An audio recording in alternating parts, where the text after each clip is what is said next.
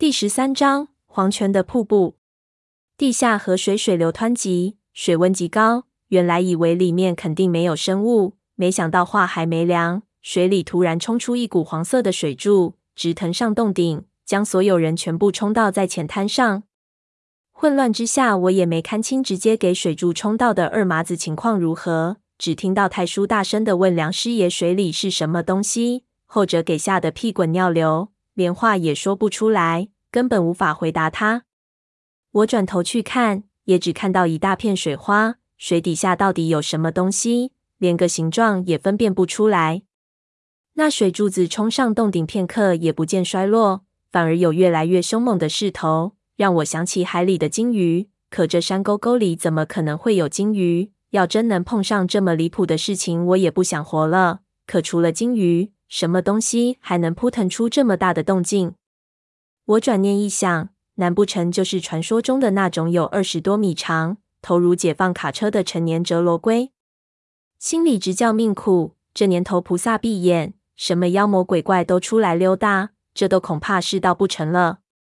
这时候二麻子突然扑腾了几下，从水里钻了出来，不知道为何浑身通红，才走了几步就跌倒在水里，一动也不动。太叔不知道发生了什么事，狠狠地踢了我一脚，让我去把他拉回来。我心中暗骂这老家伙不是东西，可是后脊梁有枪顶着也没有办法，只好硬着头皮冲进水花里。水柱喷上洞顶的水阵下雨一样淋下来，我一给淋就发现不对，这水烫的离谱，沾到身上就是一个水泡。慌忙间只有拉起衣服遮挡，另一只手去拉那二麻子。可是当手一碰到二麻子的身体，我就给烫得一缩，心中骇然，他娘的这孙子已经熟了，没救了。这时候忽然又是一声巨响，水柱子那里又喷出一道黄气，我一看不对，这他娘的绝对不是鱼，任何生物在这么高温度的水里活动，早熬成老汤了。老痒冲我大叫，你他娘的发什么愣呢？快潜到水里去！这是间歇性的热喷泉，烫死人不偿命的。这水柱越来越大，滚烫的水开始像瓢泼大雨一样洒下来。我忙猫着腰钻进地下河里，其余的人被越来越大的沸水雨烫得跟杀猪似的。一看我往水里逃，也纷纷扎猛子跟了过来。喷泉水和地下河水混合在一起，河水的温度也高了很多，一猛子扎下去，简直就是游进了砂锅里，全身都烧了起来。我游出几米，探出头来，回头一看，泉眼四周的水已经沸腾了起来，热流迅速蔓延，我能看到几乎整个河面都开始冒出水汽，再不找个地方出水，就要和那二麻子一样的下场了。这时候再返回进来时的矿道已经不可能了，那边的水是温度最高的，几乎已经沸腾了起来。只有硬着头皮顺着的下水道去了。我看着水流的方向，心里后悔，刚才下水的时候应该选择逆流的方向，这样水流会把热水带到相反的方向。现在我们和热水一起顺势而下，在水中和水比快，简直是开玩笑。不过事到如今，也没有其他方法，难道就在这里等死吗？我对老杨打了个招呼，一马当先游在最前面。后面几个全部跟着我游了过去。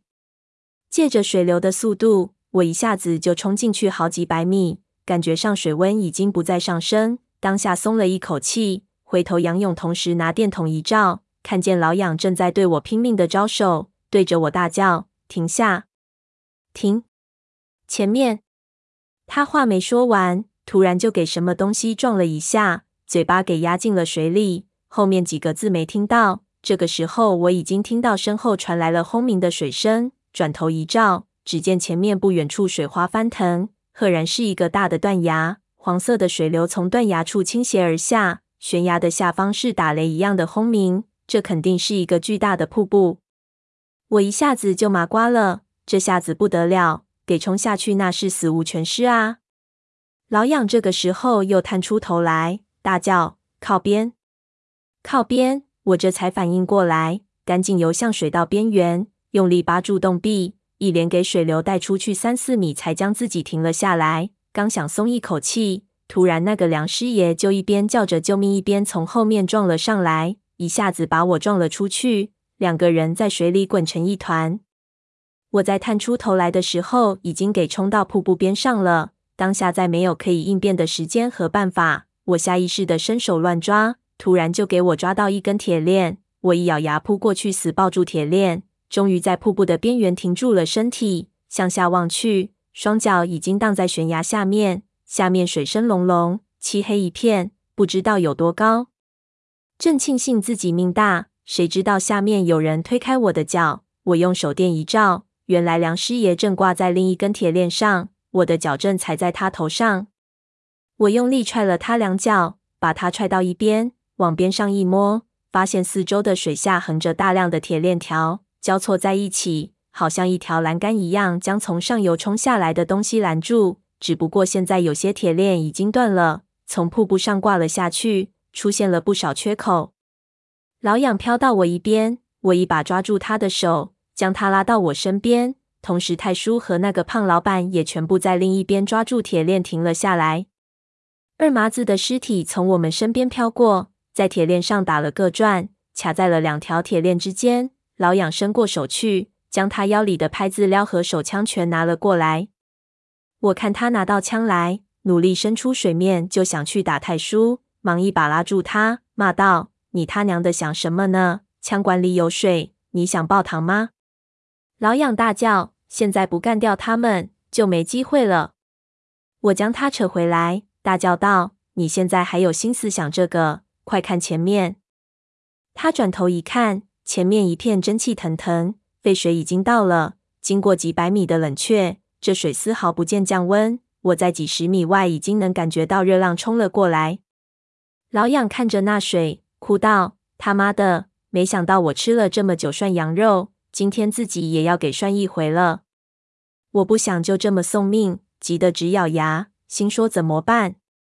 现在唯一生存的机会就是顺着瀑布冲下去，但是下面什么环境根本不知道，要是太高，和跳楼没区别啊。挂在我下面的那个梁师爷突然朝我叫道：“我有办法。”我问道：“什么办法？快说！”“你先把我拉上去！”那梁师爷大叫。“拉上去，我再告诉你，不然我们一起死！”我赶紧探手下去，将他拉上来，一把揪住他的领子：“快说！”他紧紧抱着铁链，看了一眼汹涌而来的沸水，不由咽了一口唾沫。烫水是飘在冷水上头的，我们潜水下去，等上头的烫水飘过去了，如果能闭气熬得过那段时间，就还有一线生机。我一听，也没工夫去想可不可行了，一把将他又推回到下面，然后自己一个猛子就扎进了水里，拉着铁链条一直往下。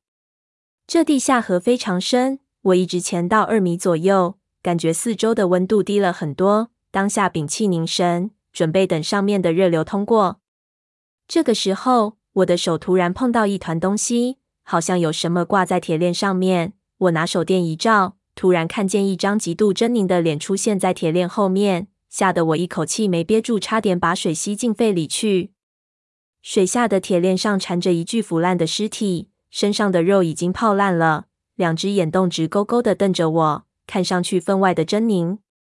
我仔细一看，发现他穿的是一件冬天的登山服，身后还背着一只背包。看样子是个登山者，怎么会给冲到这里了？